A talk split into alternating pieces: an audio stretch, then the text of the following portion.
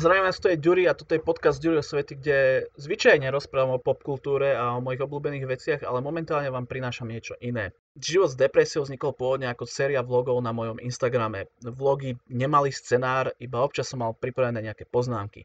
Bolo to preto, že som chcel, aby som v nich pôsobil autenticky, keďže rozprávam často o osobných veciach. Chcel som, aby vyzneli ako také malé terapie alebo rozhovory na tému depresia. Tu uvádzam len ich zvukový záznam. Ak chcete vidieť originály, stále sú na mojom Instagrame dostupné. Tento seriál Život s depresiou je presne o tom, čo avizuje názov, o tom, aké je žiť s depresiou. Dopredu však upozorňujem, že táto séria neslúži na diagnostikovanie, ani že vaše skúsenosti s depresiou budú rovnaké ako tie moje. Ak máte pocit, že máte depresiu, povzbudzujem k vyhľadaniu odborníka. Takže ja vám prajem poučné počúvanie.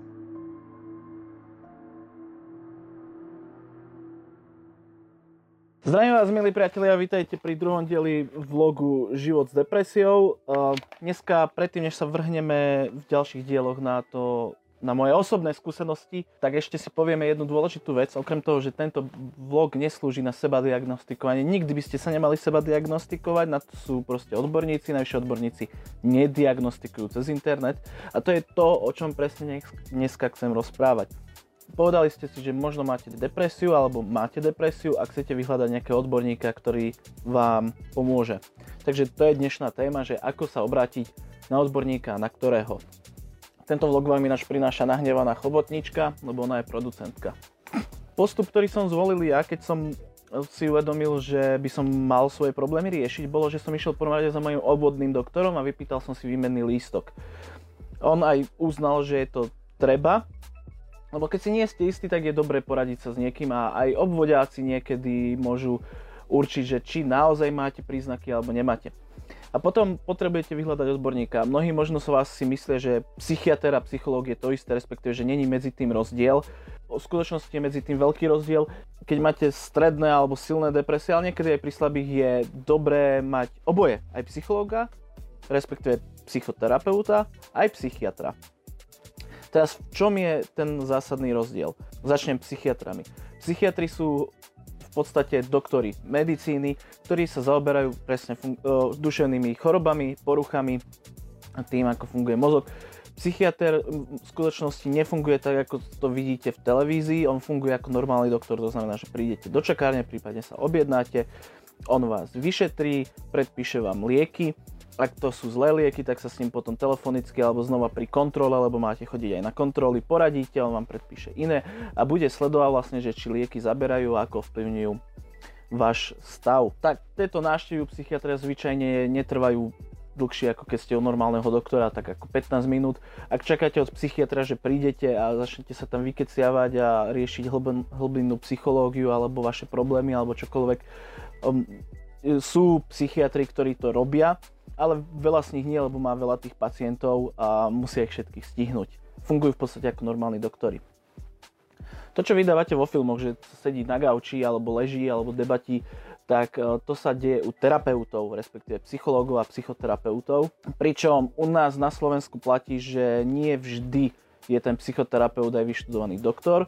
Môže to byť aj sociálny pracovník, alebo ktokoľvek, kto si spravil psychoterapeutický kurz. Je mnoho ľudí, ktorí seba označujú za terapeutov, ale nemajú na to napríklad certifikát. Pričom platí, ako v iných oblastiach na Slovensku existuje takisto združenie psychoterapeutov, ktoré môžete nájsť konkrétne na webovej stránke psychoterapeuti bodka org. Tam je aj zoznam licencovaných, respektíve certifikovaných terapeutov, kde sa nachádzajú a proste nejaké také základné informácie o tom, ako ich kontaktovať. A, a presne, mne sa nestalo ešte, že by som na terapii ležal na gauči, ale to je to, čo si predstavujete, keď, alebo čo ukazujú vo filmoch. Prídete a zvyčajne terapia trvá od tej pol hodiny do hodiny, pričom terapeut vám nepredpisuje lieky, ale keď má pocit, že ich potrebujete, môže vám odporučiť ísť k psychiatrovi si ich predpísať.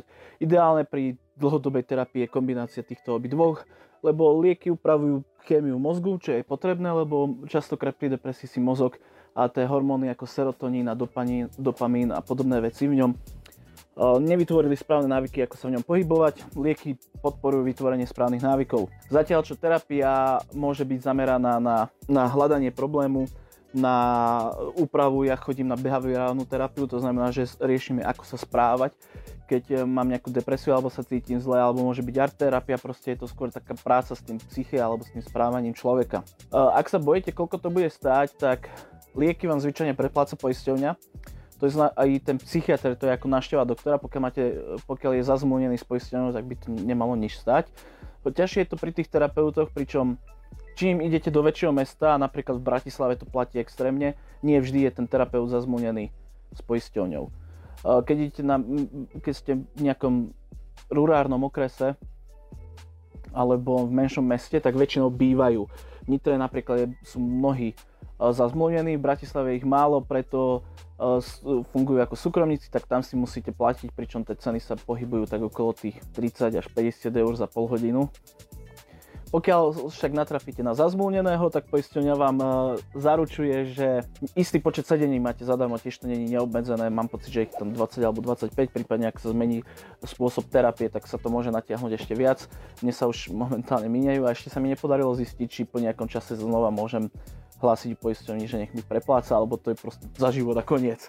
Čo je také troška divné, lebo niektoré tie psychické choroby alebo poruchy si vyžadujú predsa len aj takú dlhodobejšiu liečbu, ale ako vravím, aj potom si to môžete súkromne platiť, len musíte na to mať peniaze, čo je u nás často problém. Takisto často problém je aj rozloženie tých terapeutov, viac ich je samozrejme okolí väčších miest, menej je ich inde, hoci poisťovne trvajú na tom, aby boli rozmiestnené rovnomerne, ale častokrát je to len taká byrokratická záležitosť, nie reálna. Ešte by som chcel vyzdvihnúť jednu stránku, ktorá mne osobne veľmi pomohla pri hľadaní aj terapeuta, aj pri hľadaní psychiatra, alebo keď som potreboval takú tú rýchlu pomoc, že som si nebol istý, čo sa so mnou deje a potreboval som si s niekým pokecať alebo mať takú te- terapiu rýchlu, tak tak funguje stránka IPčko, kde väčšinou študenti, ktorí sa učia za terapeutov alebo psychológov alebo i psychológovia, vám si s vami dohodnú normálne sedenie, len funguje online cez správy. Málo kedy je to cez videohovor, že by bolo asi komfortnejšie, ale väčšinou funguje cez správy.